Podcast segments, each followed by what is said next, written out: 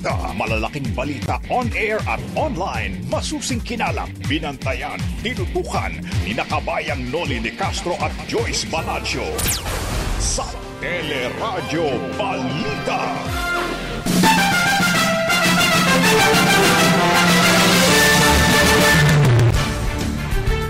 Pangulong Duterte inupakan sa ASEAN-China Special Summit ang pagharang ng mga Chinese Coast Guard sa mga barko ng Pilipinas na maghatid sana ng supply sa may Ayungin Shoal.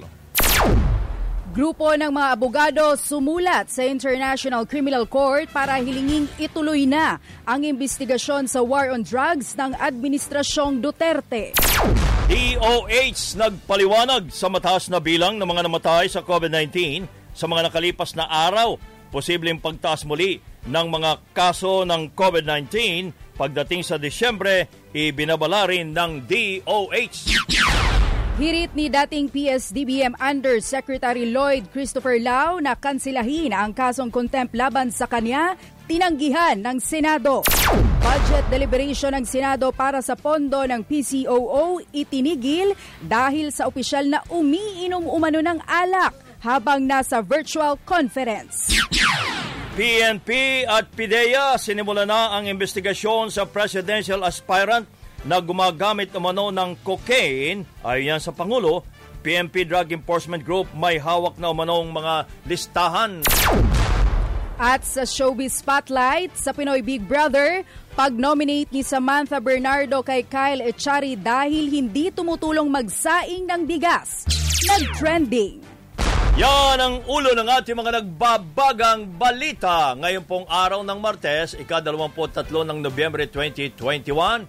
At kasama natin ngayong umaga ang ating kabalitaan. Sa pangalan ni Joyce Balancio, ako si Raya Capulo. Ako naman po ang inyong kabayan, si Nolly Di Castro. Kami po ang mag-atin sa inyo ng ating mga nagbabagang balita.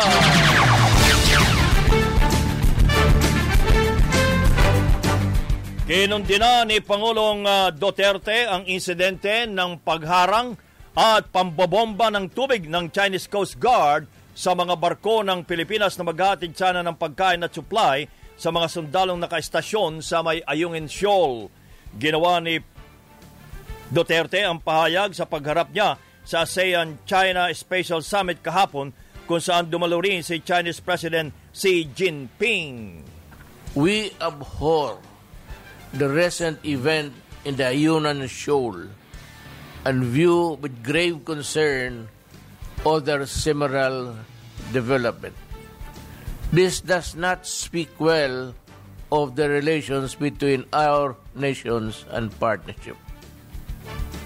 Aminado din ang Pangulo na malaking hamon ng sigalot sa South China Sea kaya dapat niyang magtulungan ng mga bansa at iwasan ang mga aktibidad na posibleng magpapalala pa sa tensyon sa naturang lugar.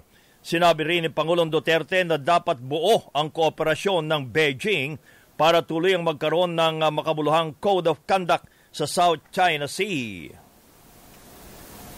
This is simply no other way out of this colossal problem but the rule of law. Amidst the shift and challenges in our region, may we always have the wisdom and serenity to do the right thing for the common good. Nilinaw naman ng uh, ni Pangulong Xi Jinping na hindi nais ng China ng dominasyon sa rehiyon at nangako ng kahandaan sa pakikipagtulungan sa gitna ng tensyon dahil sa agawan ng teritoryo. Kahapon ay muling nagpadala ng supply mission ang pamahalaan sa Ayungin Shoal matapos siguruhin ng Chinese Embassy na hindi naharangin ng kanilang tropa ang mga barko ng Pilipinas. Ipinatutuloy ng mga grupo ng mga abogado at maging ng pamilya ng mga namatayan ang investigasyon ng International Criminal Court laban sa madugong war on drugs ng Administrasyong Duterte. Ito'y matapos pansamantalang suspindihin ng ICC prosecutor ang investigasyon dahil na rin sa hiling ng gobyerno bunsod ng ginagawang review ng DOJ sa ilang kaso ng drug war at pag-iit na gumagana pa rin umano ang hustisya sa bansa.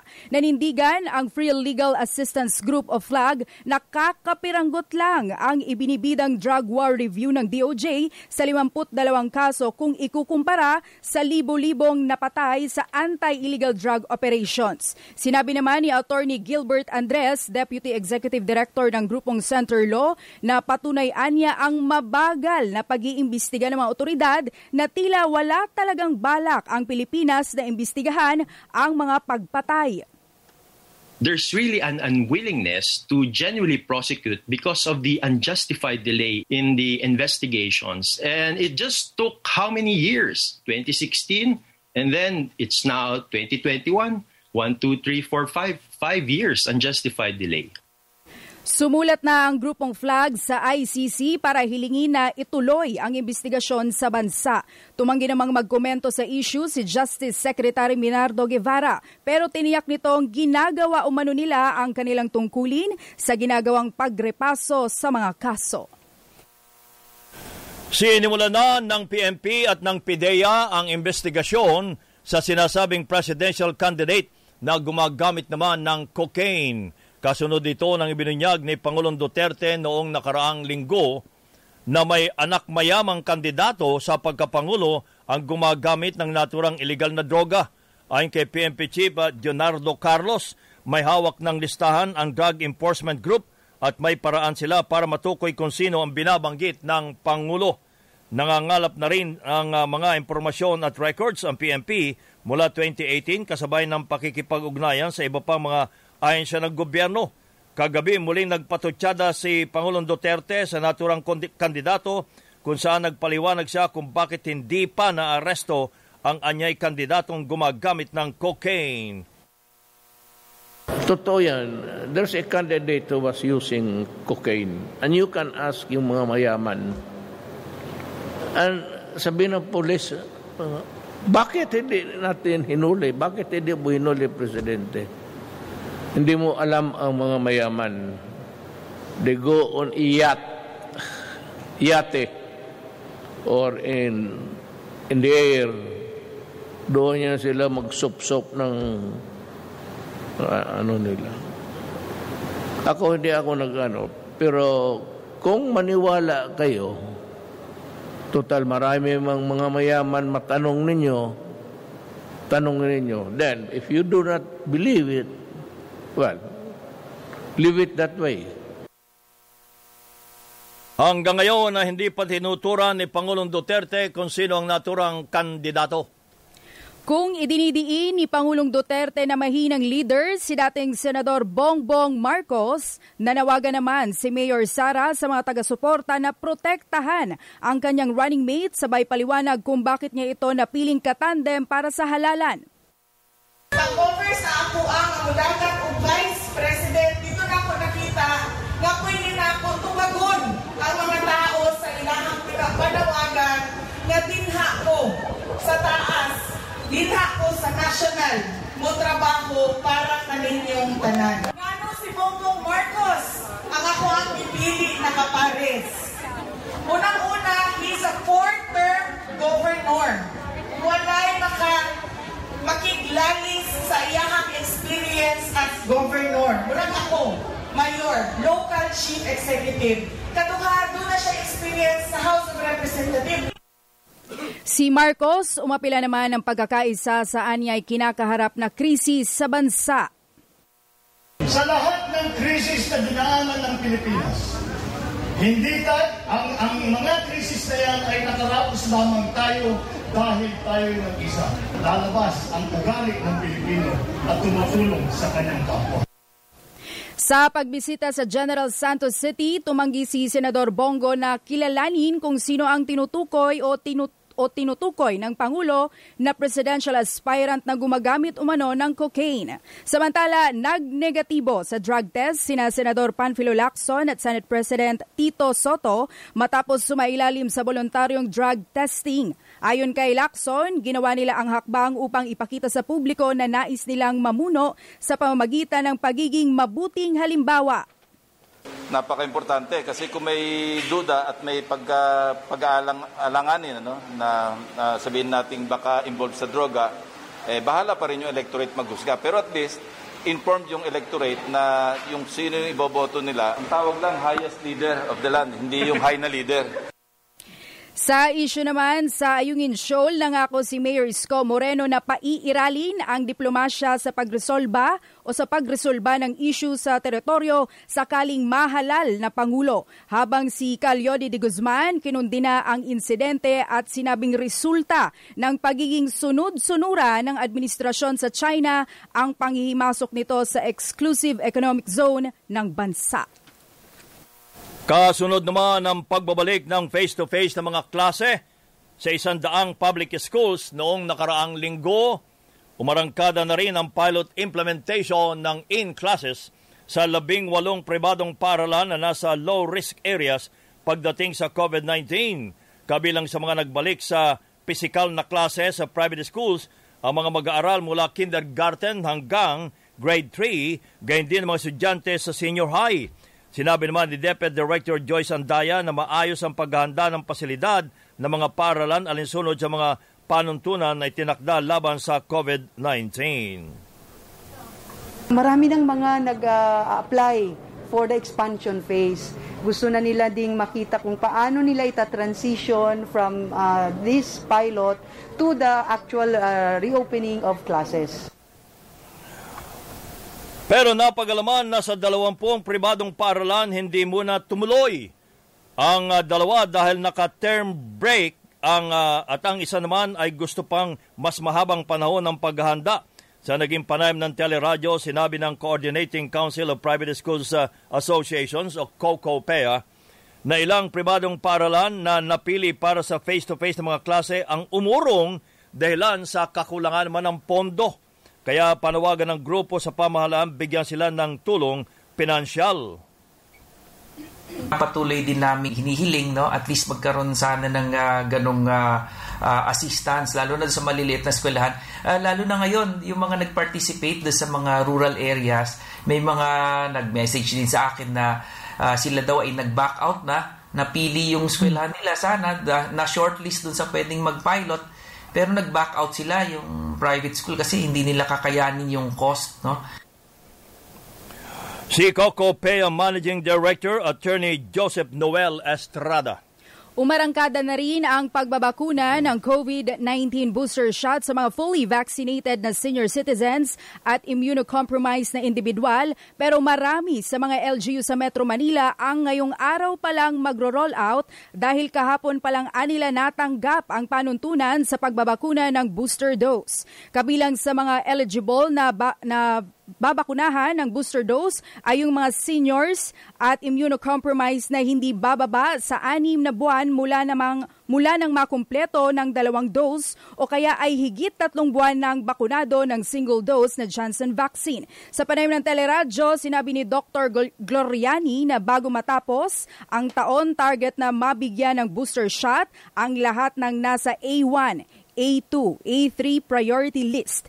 Ipinaalala naman ni Gloriani na sa mga tatanggap ng ikatlong dose o booster shot, hindi na kinakailangan ang ikaapat pang dose ng COVID-19 vaccine. Kasi pag mataas pa ang level ng antibody nyo, kahit bigyan kayo ng bigyan, hindi na po yung tataas. Sayang lang ang pera.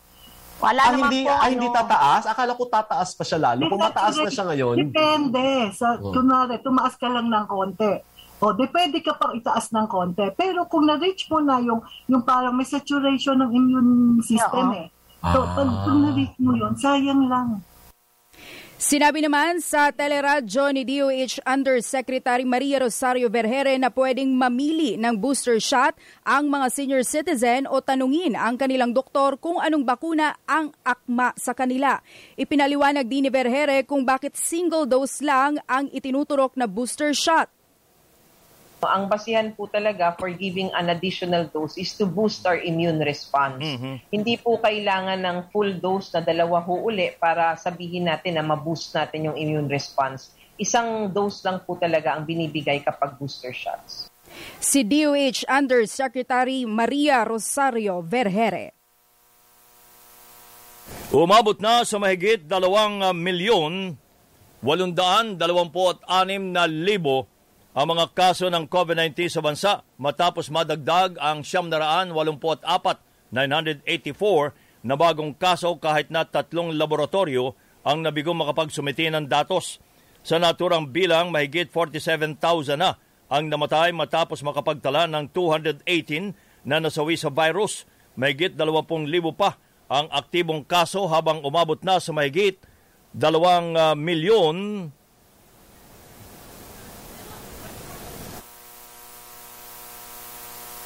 Umahigit sa dalawang milyon ang gumaling sa sakit. Sa naging panayam ng teleradyo, pinaliwanag naman ni DOH Undersecretary Rosario Berhere kung bakit mataas ang bilang ng mga naitalang namatay sa COVID-19 nitong mga nakalipas na araw. Ito po mga namamatay ay hindi lamang po nangyari ngayong Nobyembre, ito po ay mga binavalidate kasi ng local governments at saka sinusumite sa national government. So yung mga namatay po, uh, meron pong iba dyan ay namang nangyari noong Oktubre, noong Setyembre at saka noong Agosto. So hindi po ito lahat ay nangyari ng Nobyembre po. Samantala, pinakamababa, pinakamababa ang COVID-19 mortality rate sa Pilipinas kung ikukumpara sa walong mayayamang bansa na may pinakamataas na kaso ng COVID. Sinabi ni Health Secretary Francisco Duque na batay sa world data, pinakamababa ang bilang ng COVID deaths sa Pilipinas kung iambing sa US, Mexico, Brazil, Italy, UK, Spain, France at Germany. Bunsod dito daw ng matagumpay na COVID response ng pamahalaan at kabilang na ang pinaigting na prevention detection, uh, tracing, isolation at vaccination. Ganyan din ang mahusay na clinical management ng mga health workers sa ating bansa. Tumanggi ang Senate Blue Ribbon Committee na pagbigyan ang hiling ni dating PSDBM head Lloyd Christopher Lau na alisin na ang contempt at pagpapaaresto sa kanya. Ito'y matapos mangako na sisipot na siya sa susunod na hearing ng komite sa biyernes. Iginiit ni Committee Chairman Senator Richard Gordon na mananatili ang arrest order kay Lau hanggat hindi siya sumusuko sa Senate Sergeant at Arms. Magugunitang na cite in contempt at ipinaaresto ng Senado si Silaw dahil sa pagmamatigas niyang dumalo sa mga pagdinig ng Blue Ribbon Committee kaugnay ng umano'y anomalya sa transaksyon ng pamahalaan sa kumpanyang Farmally para sa medical supplies. Una nang naaresto sa Davao City ang magkapatid na executives ng Farmally na sina Twinkle at Mohit Dargani habang wala silaw sa kanyang bahay sa mga ibinigay na address sa Cebu at Davao City. Ipinatigil ng Senado kahapon ang plenary debate para sa pag-aaproba ng panukalang pondo ng Presidential Communications Operations Office o PCOO para sa susunod na taon matapos matuklasang umiinom ng alak ang opisyal ng PCOO na si Dominic Tahon habang dumadalo sa virtual conference ng sesyon. Ayon kay Senate Minority Leader Frank Drilon, taas ang pambabastos sa mga mambabatas ang ipinakitang asal ng opisyal habang pinaalalahanan naman ni Senador Sherwin Gatchalian ang lahat ng uh, sumunod sa tamang panuntunan sa pagdalo sa sesyon. Inaasa maglalabas ngayon ang pahayag ang PCOO kaugnay sa naturang insidente habang ngayong ding araw na ito itutuloy ng Senado ang plenary debate sa panukalang pondo ng naturang ahensya. Nasamsam ang mahigit 65 milyong pisong halaga ng iba't ibang ilegal na droga sa Barangay Teachers Village sa Quezon City. Sa bisa ng search warrant, sinalakay ng NBI ang bahay na nagsisilbi umanong drug laboratory kung saan naaresto ang retiradong serviceman ng US Air Force na si Ramon Laur Laurka at driver nito. Bukod sa cocaine, ecstasy, shabu at marijuana, nasamsam din sa sospek ang ilang matataas na kalibre ng baril at mga drug paraphernalia. Patuloy pang inaalam kung sino ang supplier at mga parokyano ng naarestong sospek. Ano siya, chef. So, medyo if you will uh, notice yung kanyang uh, equipment or uh, paraphernalia, uh, madaling i-cover yung uh, amoy ng uh, ginagawa niyang uh, concoction. Nasabi ng neighbors na yes, palaging nagiinuman, palaging mausok, may parang niluluto sila. It's very important to report to your authorities, the NBI. Si NBI spokesperson Ferdinand Lavin. Abangan! Pamahalaan nalugi umano ng mahigit sa 3 bilyong piso dahilan sa ibinabang taripa sa imported na baboy ayon sa Bureau of Customs. Office of the Vice President na biktima umano ng scammers. Pinagkailan ng isang daang libong pisong halaga ng grocery items na in-order online. Sa pagbabalik ng Teleradyo Balita.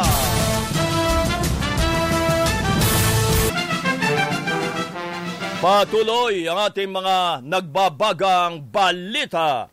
Abot sa 3.4 billion pesos ang naluging kita ng pamahalaan mula nang ipatupad ang mas mababang taripa sa mga imported na karneng baboy. Ayon sa Bureau of Customs, uh, bunsod ito ng executive order ni Pangulong Duterte na nagbaba sa 5% ng taripa sa pork imports na pasok sa minimum uh, access volume of 15% para sa mga nasa labas ng MAV. Pinalawig rin ang implementasyon ng mga ito ng hanggang isang taon pa. Lainin naman ng EO na luwagan ang pagpasok ng mga imported na karne ng baboy para masigurong may sapat na supply ang bansa at manatiling kontrolado ang presyo sa mga pamilihan. Sa ngayon, nasa 3 bilyong piso pa lamang umano ang nakukolektang, nakukolektang kita ng customs mula sa mga imported na karneng ipinapasok sa ating bansa. Sa mga mamamalengke ho ngayong araw, nako bukod ho sa karning baboy, may pagtaas na rin sa presyo ng kada kilo ng manok. Sa loob ng isang linggo, umabot sa 10 hanggang 20 piso ang itinaas sa kada kilo ng manok sa ilang palengke sa Metro Manila, habang nasa 20 hanggang 60 piso ang iminahal ng presyo sa kada kilo ng karning baboy, partikular na ng liempo. Paliwanag ni United Broiler Racers Association President Attorney Bong Insyong, ang pagtaas sa presyo ng manok ay posibleng dahil sa mataas na demand dulot ng pagbubukas ng ekonomiya sa pag nagbubukas na, nauuna yung demand bago sumusunod yung kakasa yung supply mo, yung production mo at saka importation. Pag nakaharap na production mo at saka yung siguro yung importation, ay saka siguro bababayan. Payo ng Department of Agriculture sa mga consumer, bumili muna ng mas murang produkto na mapagkukunan ng protina o kaya ay mamili sa malalaki at pangunahing palengke para makamura sa presyo. Simula namang kaninang alas 12 ng hating gabi, alas 12.1, bumaba ng 85% ang presyo ng kada litro ng gasolina, 1.20 naman ang bawas sa diesel at 1.30 at kerosene, sa kerosene. Pero naging babala ng motoristang si o nag, pero nagbabala sa motorista si Energy Assistant Secretary Director Rodela Romero huwag masyadong umasa sa tuloy-tuloy na rollback dahil may kakulangan pa rin sa supply ng langis sa buong mundo. Sa kabuuan ng taon ng 2021, magkakaroon ng 1.99 million barrels per calendar na deficit. O ba kapag Disyembre, malamig po, sa may mga petroleum products na ginagamit po talaga. So maaring tumaas po ang demand. Harinawa po, magtuloy-tuloy ang rollback but huwag po tayo masyadong umasa.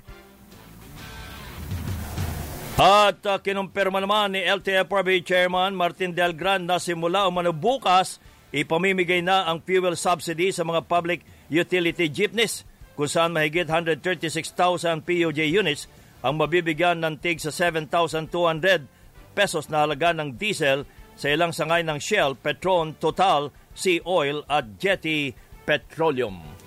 Sa ibang balita, pwedeng mag-file ng leave ang mga hindi bakunadong empleyado na ere-require ng mag-on-site sa trabaho. Sa virtual briefing, ipinaliwanag ni Labor Assistant Secretary Teresita Cucueco na maaaring mag-file ng leave of absence ang hindi bakunadong manggagawa kung hindi pasok ang uh, work from home setup sa kanilang trabaho pero paiiralin ang no work, no pay sakaling naubos o nagamit na ang lahat ng kanilang leave credits. Ito ay kasunod ng resolusyon ng IATF na nagsasabing mga bakunadong manggagawa lang ang papayagang mag-on-site sa trabaho simula sa December 1. Nilinaw naman ni Kukweko na hindi pa rin mandatory ang pagbabakuna o pagpapabakuna kaya may opsyong mag-on-site ang mga di bakunado pero kailangang sumailalim sa regular na swab testing gamit ang sariling pera. Sa kabila nito, hinikayat ni Kukweko ang publiko na makiisa sa 3-day vaccination drive ng pamahalaan sa November 29 hanggang December 1. May mga balita pa tayo tampok sa Teleradyo Balita.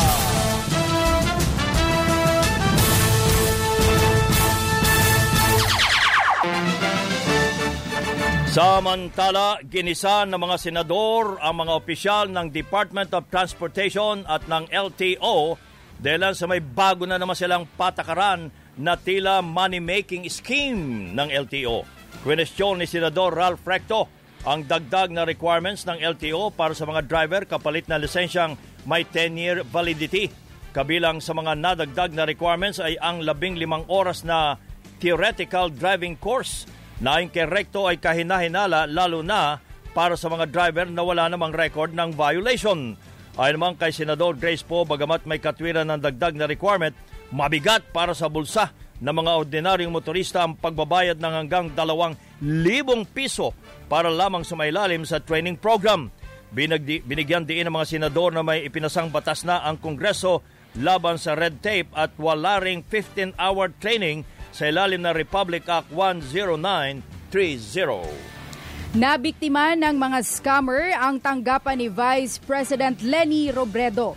Ito ay matapos ipa-deliver sa Office of the Vice President sa Quezon City ang isandaang libong pisong halaga ng grocery items na in-order online ng nagpanggap na si Robredo. Ayon sa tagapagsalita ni Robredo na si Attorney Barry Gutierrez na ibalik na nila ang mga in-order na produkto matapos makansila ang transaksyon. Patuloy na rin anyang inaalam kung sino ang nasa likod ng insidente. Samantala, pagmamahalan ng buong pamilya ang diwa ng Pasko. Yan ang pinatunayan ng isang madiskarteng nanay na tila walang kapaguran, mabigyan lang ng magandang kinabukasan ang kanyang pamilya. Narito ang report. Pamilya ang sinasabing pinakamahalagang regalo na ating natanggap. Sila kasi ang palaging kasama sa hirap at ginhawa. Kaya naman bilang ilaw ng tahanan, handang pasukin ni Nanay Helen Ubas ang iba't ibang trabaho para maitaguyod at mapatatag ang kanyang pamilya. Ako ay isang UV Express driver, isang Zumba instructor, nag-host din po ako ng mga events and birthday parties. Pinalad din po ako na maging isang reynanay ng tahanan sa Showtime. Naniniwala si Helen na hindi pandemya ang makakapigil sa isang ina na gusto makapaghanap buhay. Hindi po ako napapago. Sila ang nagbibigay lakas sa akin sa lahat ng ginagawa ko. Sa buhay ko, pinapasok ko na trabaho. Sa lahat ng experience ko sa buhay ko, palagi ko silang iniisip. Ang mga anak ko. Pero hindi pa dyan natatapos ang pagiging ilaw ng tahanan ni Nanay Helen. Kung ano man ang kinikita namin ngayon, pinagkakasya namin. Pero tinutulong pa rin namin sa, sa ibang tao. Basta manalig lang tayo sa Panginoon, kailangan lang natin ng lakas na hum, humugot sa Panginoon. At yan ang itinuturo namin sa aming mga anak na huwag tayong susuko kahit itong pandemyang to. Magsilibisan ng inspirasyon si Nanay Helen para magsikap at piliing makatulong sa pamilya at sa kapwa.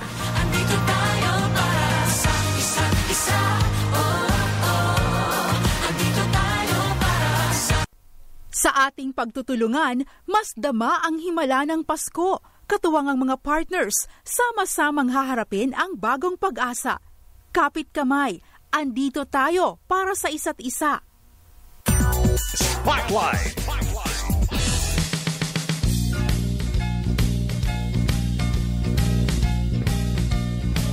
Good morning!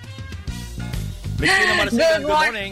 Good morning, kabayan, and happy, happy Tuesday. Eto na ang ating showbiz spotlight. Nagtrending sa social media ang pag-nominate ng beauty queen na si Samantha Bernardo sa kapamilya teen artist na si Kyle Echari sa PBB Community Season 10. Sa nomination night noong linggo, ipinaliwanag ni Samantha kung bakit niya binigyan ng nomination point si Kyle na dahil sa hindi umano nito pagtulong sa mga gawaing bahay.